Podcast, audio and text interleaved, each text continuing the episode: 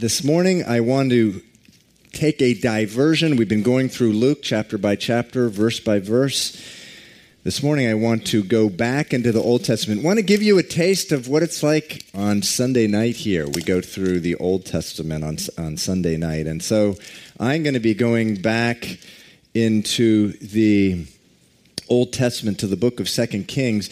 We I was recently at a pastor's conference. I took about a dozen guys down to Maryland where we had a pastor's conference, and about a thousand guys uh, were there, and we're uh, just learning from the Word of God. If you want to know what happens at a Calvary Chapel pastor's conference, it's the same thing really that happens here on a Sunday morning. You just go and you listen to, to teaching, the teaching of God's Word. That's what we need, that's what pastors need.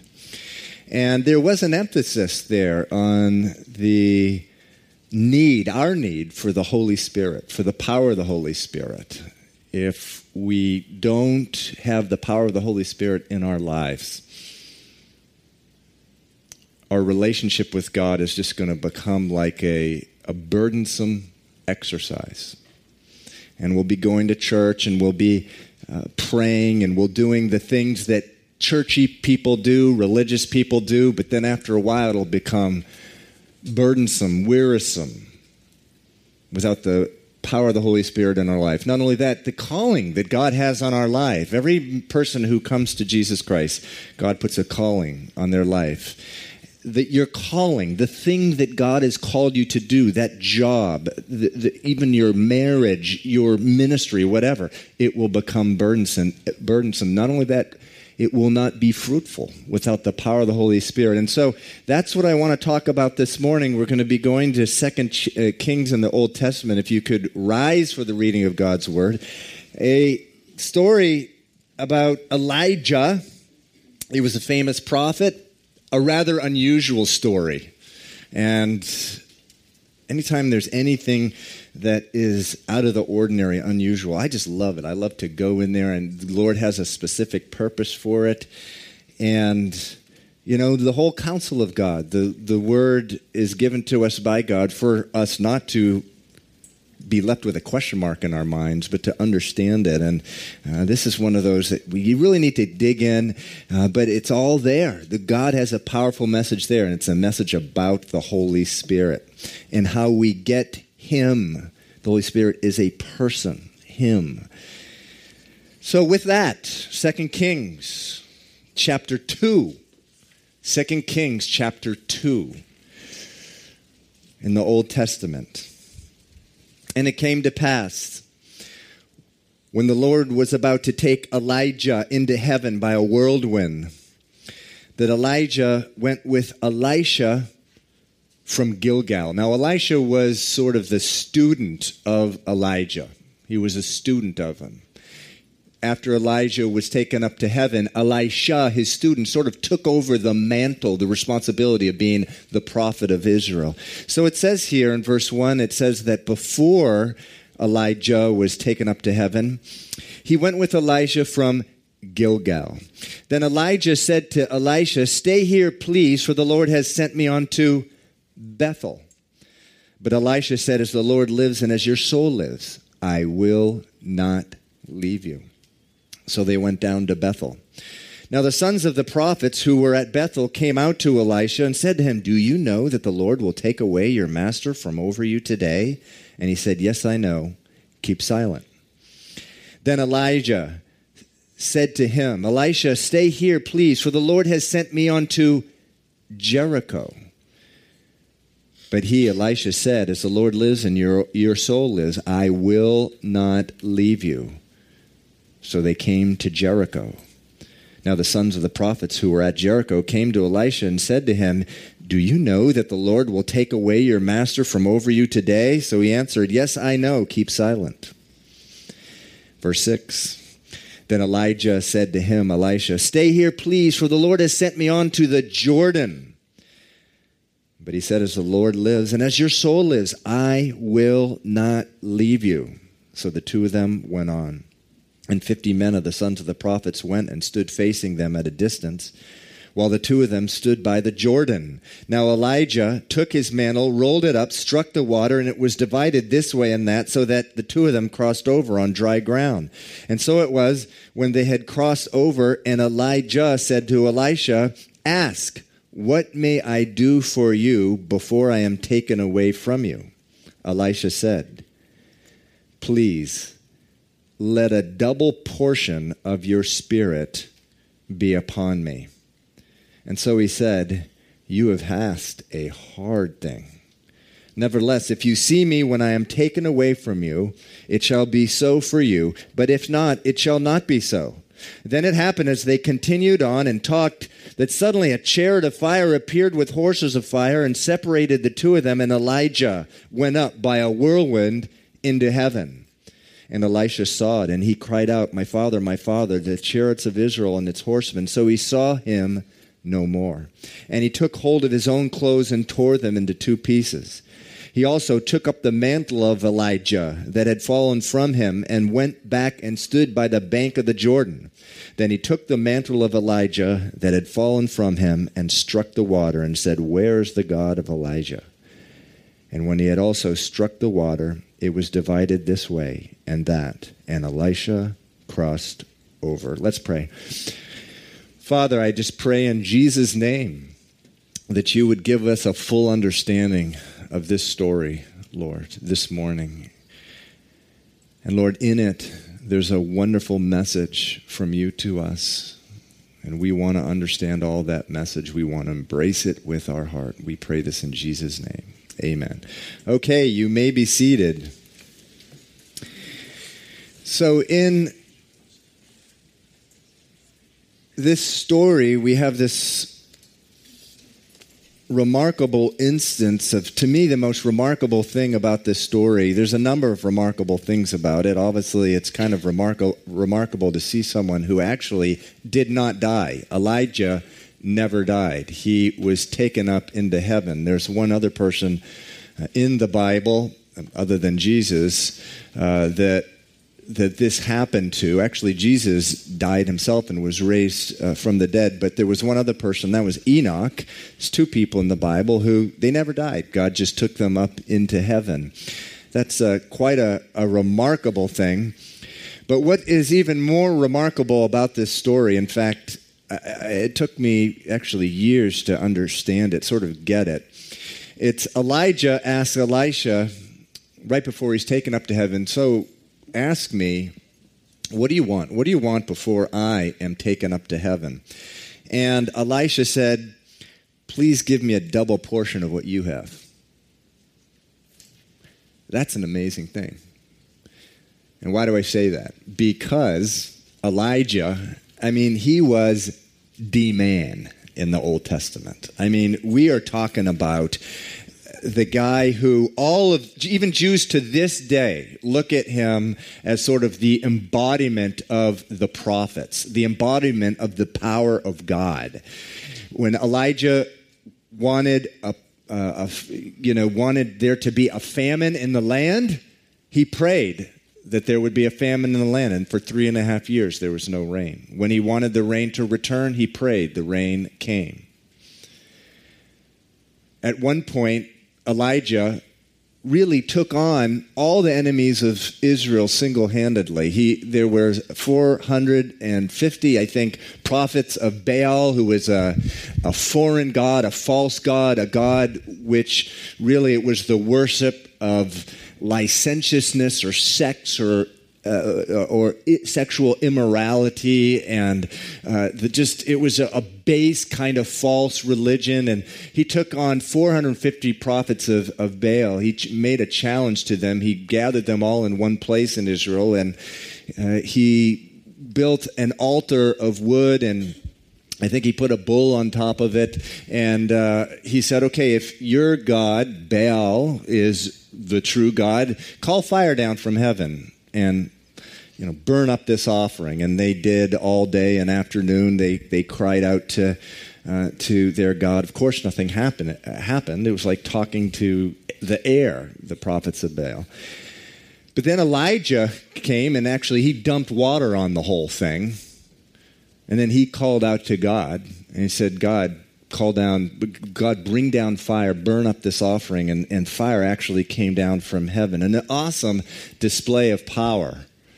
When Jesus in the New Testament, he called a few of his disciples to the mountain to give them a picture of what he would be like reigning in all his glory. And he was transfigured, he was changed. And it says his, his, his uh, clothing and his countenance were like lightning or like light, shining with brightness. And then with him were Moses, who represented the law, and Elijah, who represented the prophets.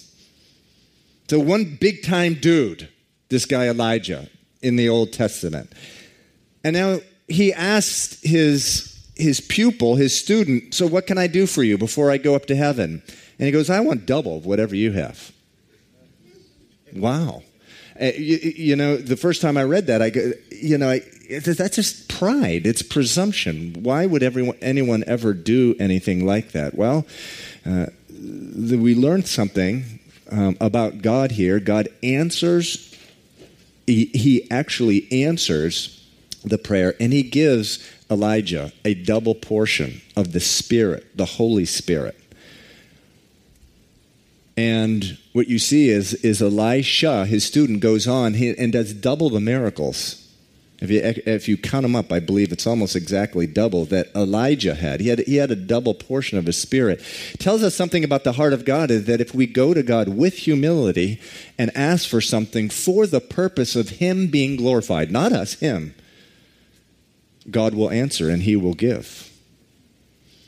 But this morning I just want to focus on wow, if he can ask for a double portion of his spirit, and this, if this is in the Bible, certainly we need to also be asking really for the same thing the Holy Spirit, the power of the Holy Spirit on our life. And very quickly, I want to talk about the purpose or role of the Holy Spirit. We find three references to God in the Bible God the Father, God the Son, and God the Holy Spirit. They are three distinct persons, yet they are one person. Don't ask me to figure that out or explain that. It's a mystery. Three persons, yet one. God the Father is just that. He's our Father. We are His children. He's all knowing, all present, all powerful. He's called El Shaddai in Hebrew, God Almighty. Then there's God the Son, Jesus Christ. God the Son, uh, anytime you see a manifesta- uh, manifestation uh, of God in physical form in the Bible, New Testament or the Old, it's Jesus Christ, the second person of the Trinity. And then you have God the Holy Spirit. And the Holy Spirit is, through the Holy Spirit, God the Father and God the Son accomplish their will on the earth. The Holy Spirit speaks to us the will of God. He answers prayer. He saves. He heals. He performs miracles. He builds his church. He judges. He raises one man up. He brings another down. The Holy Spirit does. The, raises up a nation, brings another down. He is the force, the driving force behind uh, what a man or woman does for God. If some if, if a man or woman of God has the Holy Spirit active in their life, there will be fruit and the manifestation of God in their life. If a, if a man or woman does not, it, the Holy Spirit is not moving in and through them, they will be fruitless and there will be no real evidence that the hand of God is upon them. So I would say, I boy, I, this, I really want the Holy Spirit. The Holy Spirit, Elisha performed a miracle after miracle after miracle after miracle. Same thing in the New Testament, the book of Acts. In chapter, Acts chapter 2, the uh, disciples of Jesus, the early disciples of Jesus, Jesus was taken up into heaven. He said, You wait in Jerusalem until you are empowered from on high by the Holy Spirit. And they wait, they prayed, 120 of them. They, at the time, they were frightened, they were scared, they all scattered at the time that Jesus was arrested. They were hiding at the, at, when Jesus was being crucified on the cross, except perhaps one, John, uh, and, and, and they were really, at the time, just a real a motley crew, a, a weak people, men and women without strength, but the Holy Spirit in Acts chapter 2 came upon them. Next thing you know, Peter, who was just before uh, he was uh, denying Jesus, he was hiding uh, from the authorities. He stands up in front of everyone, preaches a sermon. 3,000 men and women come to, to, to, Jesus Christ to salvation. Then they are baptized. And then in the next chapter, you see James, uh, uh, rather, Peter and John uh, raising up a man who had been lame for over 30 years and then in the uh, chapters after that you see see the church just being raised up in all parts of, of the really the world the known world at the time how did that happen? The holy spirit. They were empowered by the holy spirit. So here in, in 2 kings chapter uh, 2 we there is a wonderful wonderful lesson about what we need to do or who we need to be or where we need to go in order for us to receive the fullness of the Holy Spirit. Now, the Bible does say that when any man or woman receives Jesus Christ into their life, when they by, by faith believe that Jesus is the Son of God, He died for their sins, and He was raised uh, for their justification, raised to give them salvation and life Everyone receives the Holy Spirit, but the Bible says that in order to be a witness in the world, in order to fulfill the calling that God has on your life, you need what is called a baptism of this Holy Spirit. You need the Holy Spirit to call, come upon you. In other words, we all, all have uh, the Holy Spirit in us when we are saved, when God saves us, but either at that at the time we're saved or at some subsequent time there are references throughout the book of acts of the holy spirit coming upon us and jesus says the purpose of that happen of the holy spirit coming upon you is not so you can just bathe in, uh, in, in, in yourself and be self absorbed and in, in the tingly feelings of God and these pleasure happy feelings and doing somersaults and this type of thing at church. No. It's you, the Holy Spirit comes upon you, Jesus says, so that you can be witnesses unto all the world. That's the purpose. It has nothing to do with ourselves, it's for God's glory. And you know, that said, that when we when we are give ourselves to Jesus Christ and we have the Holy Spirit, there's something in us that is wants to it, it's it, there's a drive within every person who has really been saved by God to glorify God in their life. And for that reason, everybody who is really truly saved by God, they want the Holy Spirit because they want God to be glorified in their life. And and so I want to so back to 2 Kings chapter 2, we want to just go over what is it that happened to Elisha that made him get a double portion of the Holy Spirit here, of God's Spirit. Well, you notice here in chapter 2 that they are they go to four different cities in Israel. To four different cities in Israel they go to in chapter 2 in chapter uh, rather in verse 1 it says they start off in a place called gilgal. And then in verse 2 it says they go to a place called bethel. And then in verse 4 it says they go to a place called jericho. And then in verse 6 it says they go to the jordan the jordan river. Now do we have that map? I want to show you where these places are there's four cities in Israel, just to give you a vantage point here. The first, again, is Gilgal. And it's, it's right there where the, the, the red dot is there. And it's right over the Jordan River. It's, when Israel was in the wilderness, they were on the east side, this side.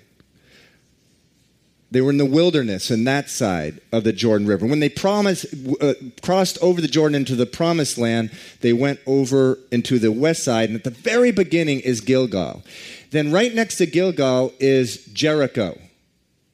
Right there. Jericho is where the walls came tumbling down. And then, and then as well, Bethel is a little north, all in the same area. It's right there. It's a little hard to see. Uh, Bethel, and we'll read more about Bethel. And then finally, the Jordan River is what connects the Sea of Galilee way up there, and it runs all the way down to the Dead Sea or the Salt Sea, as it is called. So they go to these four places. Now, there is a reason that Elijah, right before he is taken up to heaven, goes to these four places. I believe they have deep and profound meaning. Deep and profound meaning. First, Gilgal. They're in the wilderness. They have come out of Egypt. In Egypt, they were slaves. They were slaves in Egypt. They were slaves to the Egyptians. They, we have every reason to believe that, you know, in, in Egypt as well, they were not living for God there. They, in, in fact, they were doing all the things the Egyptians were doing in Egypt. That's why, as soon as they got a chance, what did they do when Moses was up the mountain? What did they do? They built a calf they, and they started worshiping it. They, they were just going back to doing the same things they were doing when they were in Egypt. So they, they were slaves there in Egypt. God took them out of Egypt and, and they spent 40 years in the wilderness. And on that 40th year, they crossed over the Jordan and they went to this place called Gilgal. And Gilgal was right near the, the Jericho. Now, Jericho was the first place that they were going to go and they were going to defeat. God said, Go into the promised land, defeat all the cities and nations there, and possess the land. It's your land. It's a land flowing from milk and honey. No longer will you be like slaves in Egypt. You are going to be going into the, land, the, the promised land. And, and so the first place they had to go was this place called Jericho. Uh, but before they got to Jericho, they were in this place right over the Jordan River called Gilgal. Now, Gilgal uh, means it means rolling away, roll away. And I want you to go, we're going to do a little study in the Old Testament to Joshua chapter 5 right now. Joshua chapter 5, that's to the left. And we're going to read a little bit about this place called Gilgal this place called Gilgal. So by, by chapter 5, they've gone over the Jordan River in Joshua chapter 5. Joshua chapter 5 is what, the sixth book of the Bible? On my two, page 252. They've crossed to the Jordan River, and, and this is what it says in chapter 5, verse 1. It says, So it was when all the kings of the Amorites who were on the west side of the Jordan, and all the kings of the Canaanites who were by the sea, heard that the Lord had dried up the waters of the Jordan from before the children of Israel until we had crossed over that they, their heart melted and there was no spirit in them any longer because of the children of Israel. At that time, the Lord said to Joshua, Make flint knives for yourselves and circumcise the sons of Israel again the second time. So Joshua made flint knives for himself and circumcised the son of Israel at the hill of the foreskins. Wow, that's a lot of circumcision the hill of the foreskins. And this is the reason why Joshua circumcised them. All the people who came out of Egypt were males. All the men of war had died in the wilderness on the way after they had come out of Egypt. For all the people who came out had been circumcised, but all the people born in the wilderness on the way as they came out of Egypt had not been circumcised. For the children of Israel walked 40 years in the wilderness till all the people who were men of war who came out of Egypt were consumed or they died because they did not obey the voice of the Lord, to whom the Lord swore that he would not show them the land which the Lord had sworn to their fathers that he would give us a land flowing with milk and honey. Verse 7 Then Joshua circumcised their sons, whom he raised up in their place for they were uncircumcised, because they had not been circumcised on the way. So it was when they had finished circumcising all the people that they stayed in their places in the camp till they were healed. Then the Lord said to Joshua, This day I have rolled away the reproach or the shame of Egypt from you. Therefore, the name of the place is called Gilgal to this day. Now, some of you have a, a footnote next to the word Gilgal. It's what? Rolled away. What was rolled away? The shame of Egypt, the sin, the, the circumcision. Circumcision represents the cutting away of the flesh, the cutting away of the sinful man.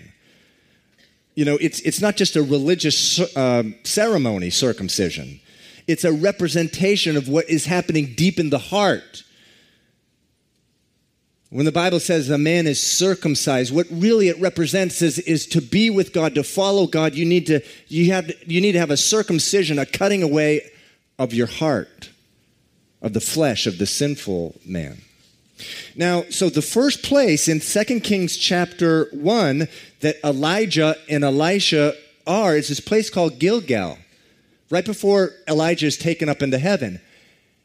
This is the first thing that needs to happen to you if you're going to have the Holy Spirit come upon you and be active. You need to go to Gilgal. Now, what is Gilgal? Let's put it up here. Gilgal represents the cutting away of sin and the rolling away of shame. If you want the Holy Spirit to come upon you and to be powerful in your life, you need to go to Gilgal. You need to take all that which is in you, that addiction to sin, that love of sin, that lust for sin, and you need, you, you need to let God circumcise you. And, and, and, and, you know, sometimes getting rid of a sin in your life is, it's, let me tell you, and guys, you may wince, or everybody may wince. It's more painful, really, than circumcision. Circumcision, the pain, you know, goes away in a few days. But ripping out sin out of your life. I mean, by faith, we just need to lay hold of it and we need to rip it out with the grace that God provides. In 2 Peter chapter 1, the Bible says that God gives us everything that we need for a life of godliness, including just ripping it, ripping it away and putting it on the pile of the hill of circumcision. But the other thing that Gilgal is about, can we keep that up there? The other thing that Gilgal is about, it's the rolling away of the shame. Many of us come into a relationship with Jesus. There is a life of shame behind us. All kinds of garbage that we did, all kinds of people that we hurt.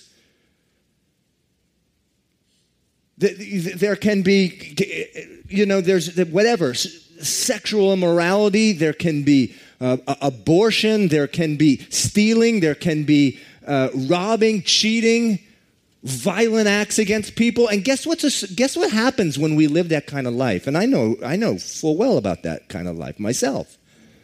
Shame. Shame. We carry it with us. But if you're going to be filled with the Holy Spirit, if the rather if the Holy Spirit is going to come upon you, you need to go to Gilgal, which is not only a cutting away of the uh, of sin of the flesh, it's the rolling away of the shame. Jesus died for your sins on the cross, and because he died and was raised to new life, it says, before the Lord, you are absolutely perfect, blameless, without reproach, and the shame. You can literally walk away from all the guilt and shame associated with your life before Christ. And so many Christians, they just hold on to the shame and they're also holding on to the sin. But as even if you hold it on, hold on, you can do that. But you'll never have the Holy Spirit come upon you. Now, the second place that they went to was where? In 2 Kings chapter in, in 2 Kings chapter 2. It was, a, it was Jericho. It said in verse 4, it says, Then Elijah uh, said to Elisha, Elisha, stay here, please. The Lord has sent me to Jericho. But he said, As the Lord lives and as your soul lives, I will not leave you. So they went to Jericho. So Jericho, oh, oh, oh ooh, back up. I skipped one. Oh, very good. Who said that? You're paying attention. All right.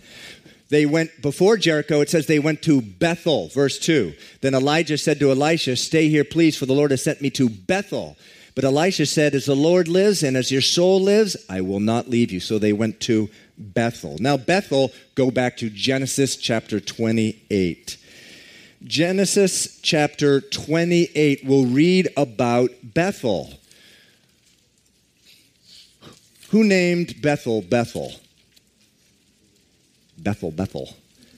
Who named Bethel Bethel? Anyone? No, no, no, no. Jacob. And we'll read about that right now. Genesis 28. 10 through 9. Now Jacob went out from Beersheba and went up to Haran. So he came to a certain place and stayed there all night because the sun had set. In other words, it was dark. And he took one of the stones on that place and put it at his head, and he lay down in that place to sleep. So his, his, his pillow was a rock. Wow. Verse 12 Then he dreamed, and behold, a ladder was set up on the earth, and its top reached to heaven, and there the angels of God were ascending and descending on it. Angels were going up and down this ladder. And behold, the Lord stood above it and said, I am the Lord, the God of Abraham, your father, and the God of Isaac. The land on which you lie, I will give you and your descendants. Also, your descendants shall be as the dust of the earth. You shall spread abroad uh, to the west and to the east, to the north and to the south. And in you and in your seed, all the families of the earth shall be blessed. Behold, I am with you and will keep you wherever you go and will bring you back to this land, for I will not leave you until I have done what I have spoken to you. Verse 16. Then Jacob awoke from his sleep and said, Surely the Lord is in this place, and I did not know it. And he was afraid and said, How awesome is this place! This is none other than the house of God, and this is the gate of heaven. Then Jacob rose early in the morning and took the stone that he had put at his head, set it up as a pillar, and poured oil on top of it. And he called the name of the place Bethel.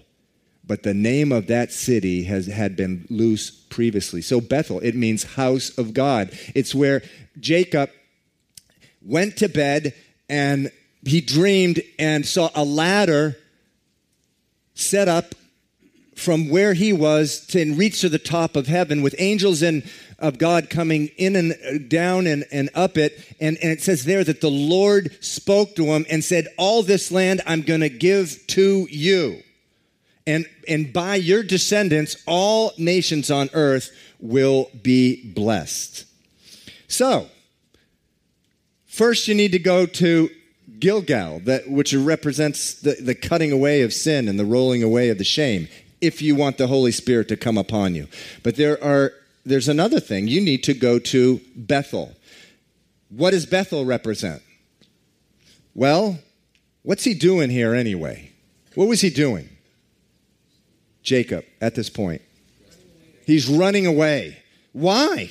Because he had just stolen and ripped off his brother Esau.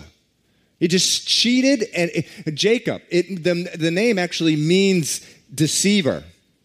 Jacob was a liar, he was a cheater, and, and, and he was a thief. He was all of those. Uh, he had stolen his uh, brother's birthright from him. He took advantage of his brother and he, uh, he stole uh, from his brother. And then the blessing that his, was his brother Esau's, he concocted a big scheme with his mother, Rebecca, and he, which basically, he went into his father who had lost his eyesight and his, his hearing was bad, and he pretended like he was his older brother. And, you know, he, his older brother was hairy, so he put on like a goat skin, and, and, and his, his older brother liked to go out into the field, so he put the smell of the field, you know, the, uh, on, on the goat skin. And, and he basically tricked his father into thinking that he was his older brother. He got the blessing from his father. And then afterwards it was found out and he has he's got to bolt, he's got to leave, he's running at this point. Jacob, the other thing about him is up to, up to this point where we see him in, in chapter 28 here, he didn't care. There's no indication that he cared at all about God. You never heard him talk about God before this point. Uh, you, his life was all about one thing. What was that? Jacob. It's about one thing Jacob. That's all it was up until this point. So he, he, he's running away from his father and his brother because he's just ripped them off. He's completely betrayed his own family, his own flesh and blood. He falls asleep, and God comes to him. And he, he gives him this incredible vision, which, by the way, is, it's a glimpse into the spiritual activity that is all around us that we don't know about. But, but, but it, it, it, he gives him this incredible vision of, of God's activity in, in his life. And then he promises, oh, by the way, you, Jacob, you liar, stealer, cheater, all those things, I'm going to give you all this land. And through your descendants, every nation on earth will be blessed. That confuse anybody? Is that like reward? Is that how you reward your kids? Uh, you know, is this how we we get a parenting book where that's coming up in June? Is this what we're going to teach at that parenting class? You know, your your kid's a liar, a cheater, and a stealer, and you just go. Why does God visit him such a powerful way?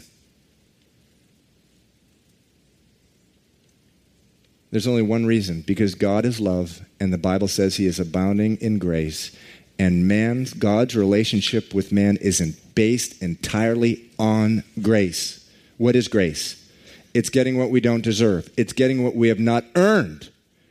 God's relationship with man is based entirely on, on grace, not on how good man is, but on how great God is. God's relationship with you is not based upon how good you are, it's not based on how great He is. And this, we're at the first book of the Bible. We are being introduced to who God is. And guess what? Unless you understand that your relationship with God has nothing whatsoever to do with you, but all to do with just the greatness of God, the Holy Spirit will not come upon you. So, what does Jericho represent? Or uh, rather, Jer- Bethel represent? Thank you. It represents the fact that God chooses you as a son or as a daughter without regard to your past, present, or future behavior. Now, that is shocking to, to, to people, but it's true. Bethel represents the fact that God chooses you as a son or as a daughter without regard to your past, present, or even your future behavior.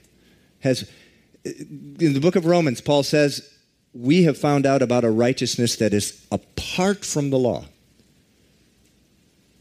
And, and, and this is what Bethel represents this guy Jacob receiving this unbelievable blessing from, from God. And at the time, he's running away from lying, cheating, and stealing. The Bible says in the book of Romans that when we were enemies of God, Jesus died for us. We had our own visitation from God, just like Jacob. When we were as yet enemies or sinners of God, sinners against God. Jesus died for us. That's number two. That's number two. So let's go to the third place. Now we got it. It's it's this one really is. It's Jericho. So the next place in Second Kings that they go to is a place called Jericho. We're a little bit more familiar with this. Again, verse 4 Elisha said to him, Elisha, stay here, please.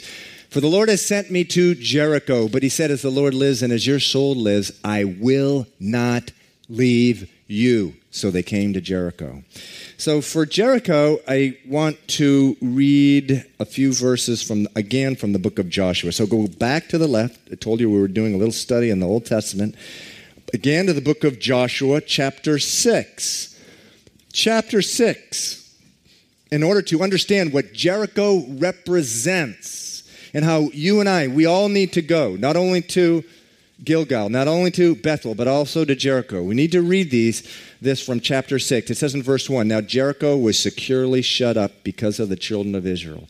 None went out and none came in. And the Lord said to Josh, Joshua, See, I have given Jericho into your hands, its king and the mighty men of valor. You shall march around the city, all you men of war. You shall go all around the city once. This you shall do six days. And seven priests shall bear seven trumpets of ram's horns before the ark. But the seventh day you shall march around the city seven times times, and the priest shall blow the trumpets. It shall come to pass when they make a long blast with the ram's horn, and when you hear the sound of the trumpet, that all the people shall shout with a great shout, then the wall of the city will fall down flat, and the people shall go up, and every man straight before him. Now just go to uh, verses 15 and 16. It came to pass on the seventh day that they rose early about the dawning of the day and marched around the city seven times in the same manner. On that day only, they marched around the city seven times. And the seventh time it, it happened when the priests blew the trumpets that Joshua said to the people, Shout, for the Lord has given you the city. And then in verse 20, it says, So the people shouted when the uh, the priest blew the trumpet, and it happened when the people heard the sound of the trumpet, and the people shouted with a great shout that the walls fell down. Then the people went up into the city, every man straight before him, and they took the city. Okay, so what are the first three again? In order to have the Holy Spirit come upon you, one, go to Gilgal, representing the cutting away of the sin and the rolling away of your shame. Number two, Bethel represents the fact that God chooses you as a son or as a daughter without regard to your past, present, or even your future behavior. The third place is Jericho. Elisha followed Elijah to Jericho. What does it represent? It represents faith in action. It, it, it represents marching forward in the face of the impossible. Can we get that one up here? Jericho.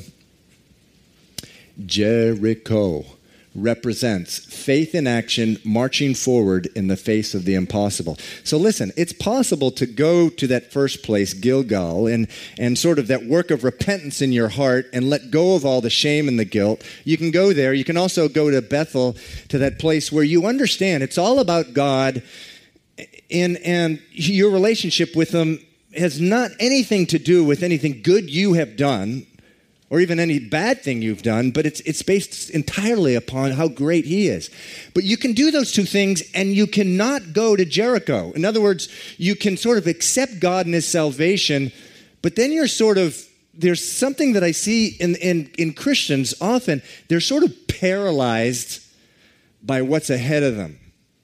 So they let go of the shame of their past, they've let go of the guilt, they understand the grace of God, but before them, is Jericho. Now, what was Jericho? Walls. How tall were they? Well, scholars say between 30 and 50 feet high and 10, somewhere between 10 and 15 feet wide.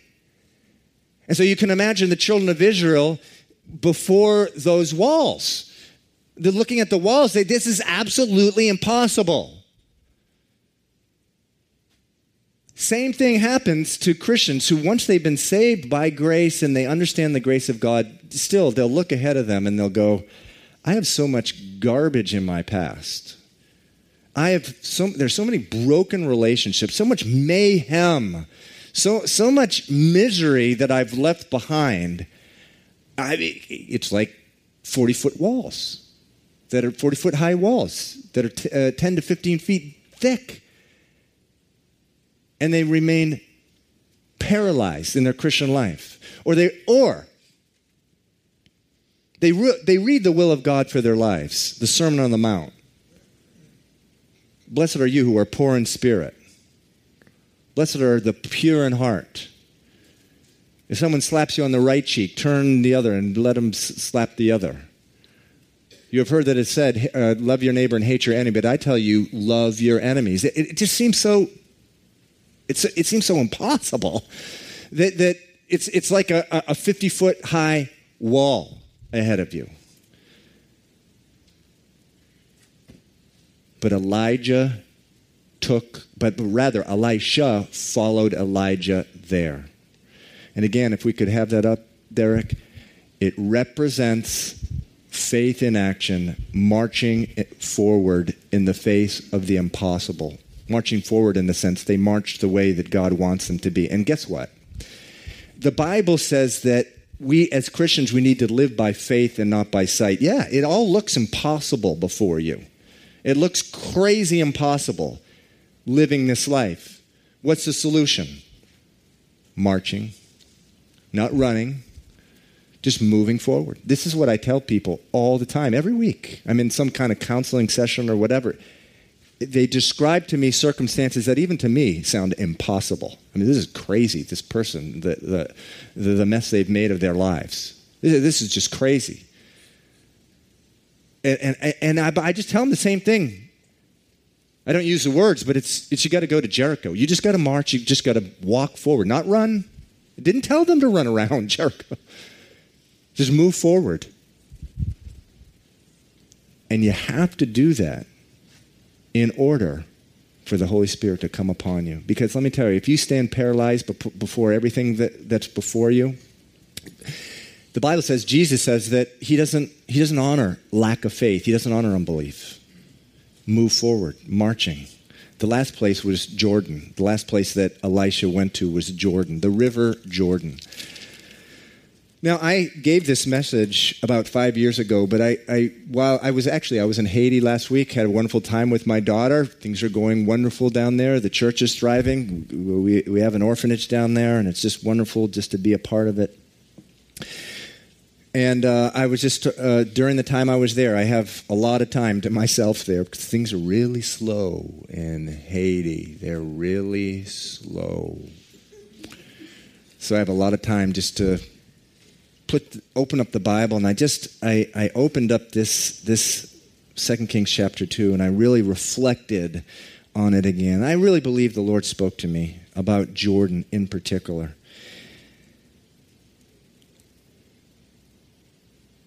In verse 6, it says, Elijah said to Elisha, Stay here, please, for the Lord has sent me on, the, on to the Jordan. But he said, As the Lord lives and as your soul lives, I will not leave you. I will not leave you. And then it says, Verse 7 And fifty men of the sons of the prophets went and stood facing them at a distance, while the two of them stood by the Jordan. Now Elijah took his mantle, rolled it up, and struck the water, and it was divided this way and that, so that the two of them crossed over on dry ground. And so it was when they had crossed over that Elijah said to Elijah, Ask what I may do for you before I am taken away from you. Elisha says, Please let a double portion of your spirit be upon me. So he said, You have asked a hard thing. Nevertheless, if you see me when I am taken away from you, it shall be so for you. But if not, it shall not be so. Then it happened, as they continued on and talked, that suddenly a chariot of fire appeared with the horses of, of fire and separated the two of them, and Elijah went up by a whirlwind into heaven. And Elisha saw it, and he cried, My father, my father, the chariot of Israel and its horsemen. So he saw him no more. And he took hold of his clothes and tore them into two pieces. And he took up the mantle of Elijah. So the mantle was some kind of uh, staff or something else that represented he elijah was the prophet of israel and elisha takes it up uh, himself and it says in verse 14 he took the mantle of elijah and he struck the water said where is the god of elijah the, wa- the water uh, split in two and it divided uh, this way and that. So Elisha crossed over, which means what? He got the double portion. He got the double portion. Now, very important. Uh, later on in the same chapter, it says, so Elisha uh, uh goes in verse 19 and, and he meets some men uh, of another city. I believe he went back to Jericho from the Jordan.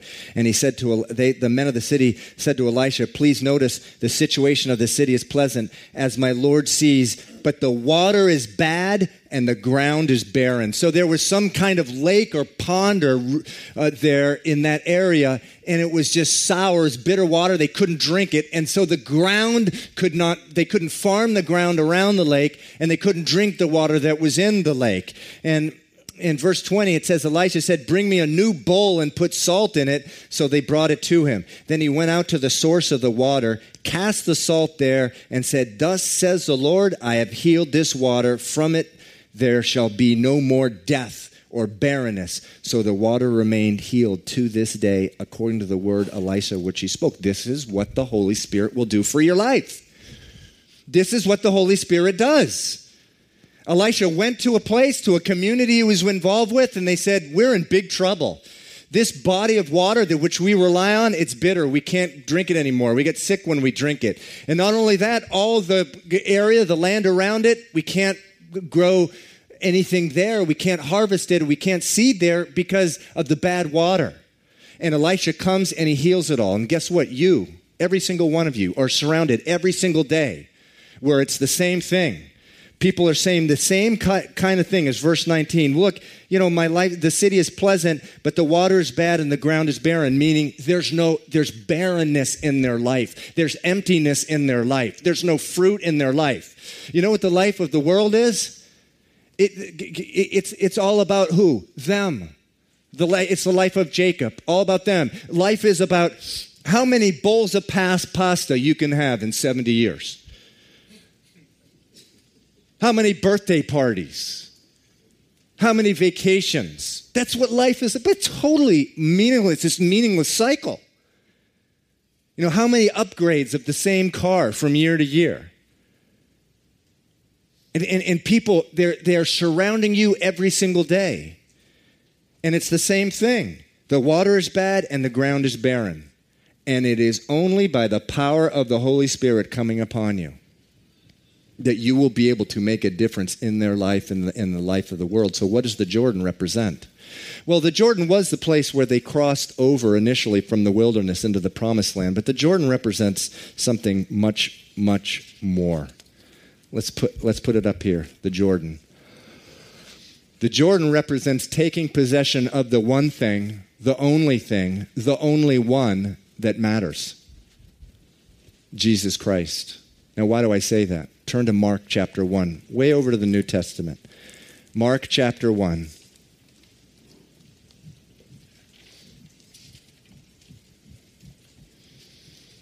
Mark chapter 1, third book of the New Testament. Everybody there? Some churches say, everybody there say amen. Amen. Verse 5 Then all the land of Judea and those from Jerusalem went out to him. Who's him? John the Baptist.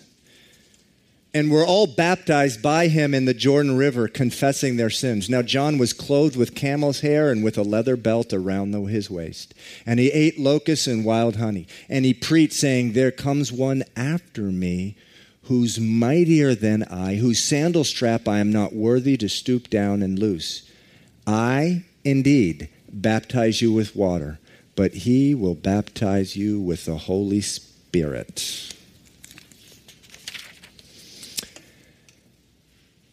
Why did Elijah, why was his last why, why was his last journey before he was taken up to heaven? Why was it the Jordan?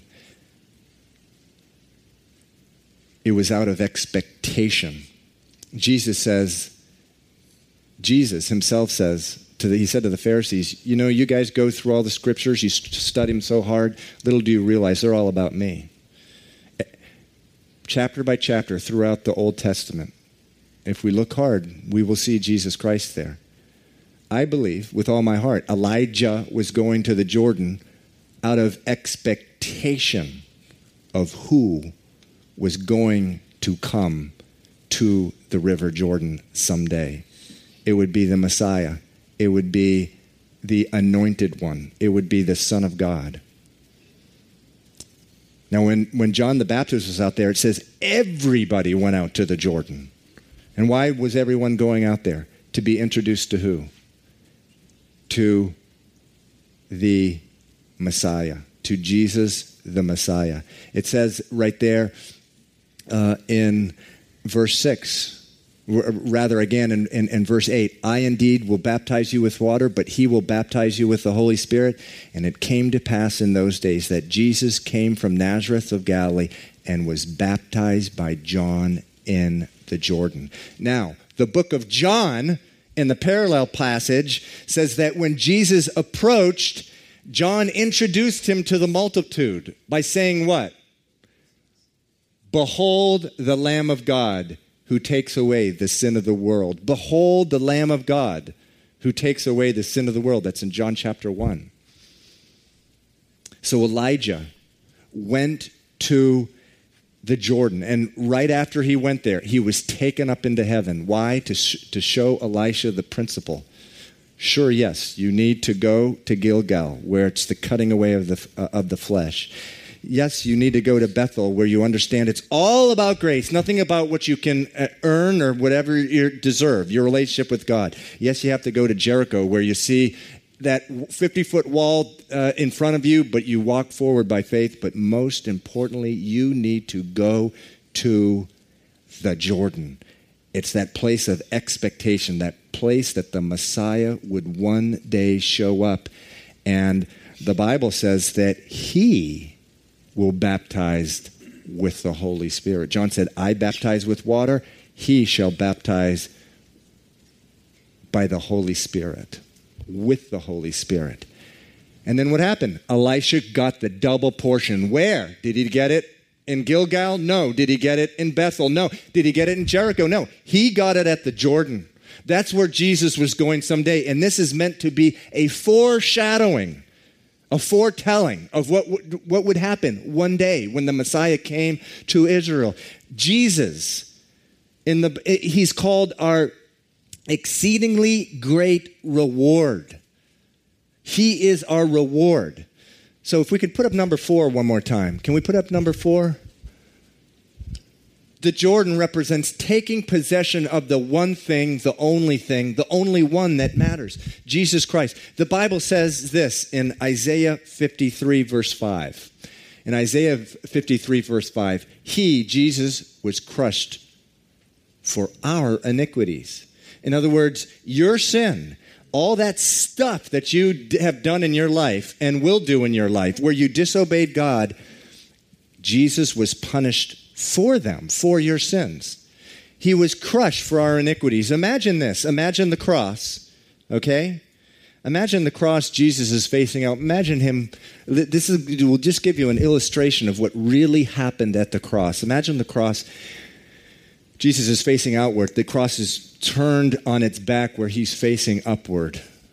No, gravity comes down. God created gravity. Gravity is a weight that, that bears down on us. But imagine the cross facing up, and, and instead of it just gravity or air coming down or the pressure of the, of the atmosphere, uh, imagine a hundred, ton, a hundred ton steel block coming down and just crushing Jesus. That's just, just a little glimpse of what it was like to take on the judgment, the wrath of God for us. Just, that's just a little glimpse that I just wanted to introduce to you. He was crushed for our In the Garden of Gethsemane, before he went to the cross, he was sweating drops of blood, and, and, and he was in so much agony. Why? Well, it explains why. He says, God, take this, Father, if you can, take this cup away from me. What was it? The cup of wrath, the cup of judgment. For the first time in his life, he had dwelled in all eternity with God. And for the first time in his life, it says the father turned his head, uh, t- uh, turned his head away from him, turned himself away from him. He, he experienced, he tasted hell for you. Romans chapter 4, verse 25 says this He was delivered over to death for our sins and was raised to life for our justification.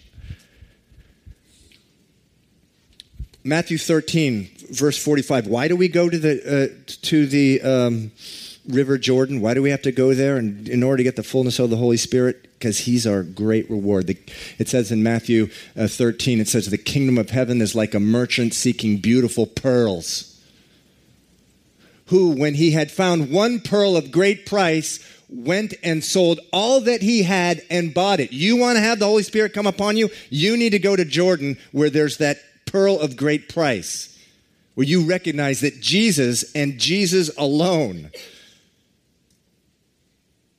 is what matters, is the only one that matters. Finally, in Genesis 15, verse 1, Genesis 15, verse 1, I love this. It's, God says, I am your exceedingly great reward. That's what Jordan is. That's what the river Jordan is, is when you recognize that Jesus Christ is your exceedingly great reward. So let's put all four of them up there again. You want the Holy Spirit to come upon you with uh, power and for you to be a healing force in the life of the people around you. Gilgal represents the cutting away of sin and the rolling away of, uh, of, of shame. Number two, Bethel represents the fact that God chooses you as a son or as a daughter without regard to your past, present, or future. Number three, Jericho represents faith in action, just simply marching forward in the face of the impossible. And number four is uh, it's the Jordan River. It's the, uh, it represents taking possession of the one thing, the only thing, the only one that matters Jesus Christ. So there's one last thing to put this all together. Elisha follows Elijah to Gilgal, Bethel, Jericho, and Jordan. But there's one other thing. If you want the Holy Spirit, you got to want him. You got to you, you to seek him. You, you, if you want the Holy Spirit to come upon him, this very, very simple thing, you got to, you got to want him. What, what had happened each time um, uh, uh, in verse 2? Each time Elijah said, I'm going to this next place, what did he say? He said, he said, Stay here, please, Elisha, for the Lord has sent me on to Bethel. But it says, Elisha said, As the Lord lives and as your soul lives, I will not leave you. And it, he said the same thing when he went to Jericho and the same thing he went to the Jordan. He said, Elijah said, Stay here. Just stay here. Don't worry about it. I'm going to Jericho. Elisha says, No way, man. As the Lord lives, as my soul lives, I am going to go with you. And he said the same thing when he went to the went to the Jordan. Elijah said, "Stay here. You don't worry about it. You stay here." Elisha said, "As the Lord lives and as your soul lives, I will not leave you." Which says what?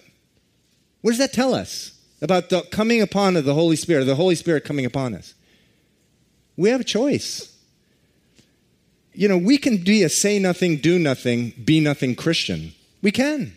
Why? Because the Bible says it's all about grace. We have a choice to be that kind of person a say nothing, do nothing, be nothing Christian. Or we, do, we need to seek the Lord and, and we say, Look, I want it. I want the Holy Spirit. I want to make a difference in, in, in my family and I want to glorify you in my community. I want it. As you live, Lord, and as your soul, as my soul lives, I, I want the Holy Spirit. And you really get the sense that there was no way that this guy Elisha was going to do was he was not going to let go until he received that double portion of the Holy Spirit. But first, he had to go to Gilgal, Bethel, Jericho, and the Jordan. I'm going to call the worship team up now. If the worship team can come up. I just want to close the service with an invitation to anyone and everyone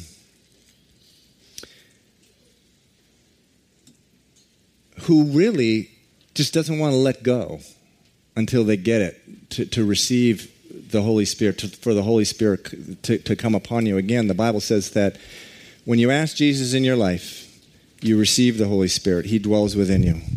He dwells in you. The Bible actually uses that preposition, in you. But then there are references after that to the Holy Spirit coming upon you. And anyone who wants that, you know, only the Holy Spirit can put all these things together in our own heart. Only Holy Spirit can put Gilgal, Bethel, Jericho, and Jordan together in our own heart. But if you want God to put all that together in your heart and you want to go to all those places, you want to just cut away the, the flesh, the sinful man, and, and throw, away, throw away the shame. If you want to fully recognize before the Lord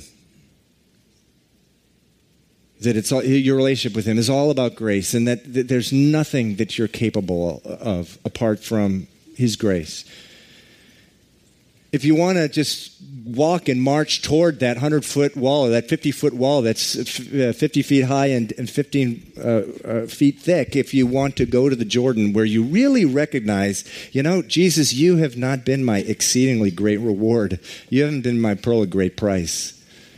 At least on a day by day basis, Jesus said, if anyone will come after me, let him, you know, deny himself, take up his cross, and follow me it's all. It's it's the pearl of great price, and it's it's it's treasuring Him as a, as your exceedingly great word uh, from day to day. I just when the worship team starts, I just want you to come up here, and I want to pray for you. And if one person comes up, that's fine. If no one comes up, it's a choice. It says it right here. If 50 people come up, I'll pray for all of you. But we need, I need, I want it. I, I, want the Holy Spirit to come upon me. I want to be like uh, uh, Elisha when he goes into this community and someone tells him, you know, the water's bad and the ground is bare, do something, and be able to actually do something. But the Bible says we can only do it as the Holy Spirit comes upon us. He's within us, but he needs to come upon us. Here we are in the Bible. This is a wonderful lesson about where we need to go to and who we need to be, become, the people we need to be. And God says we can become that by His grace if we're like Elisha and we just go after it. So, as, as uh, Albert and Greg sing, and, and you want that, you come up here. I'll pray for you.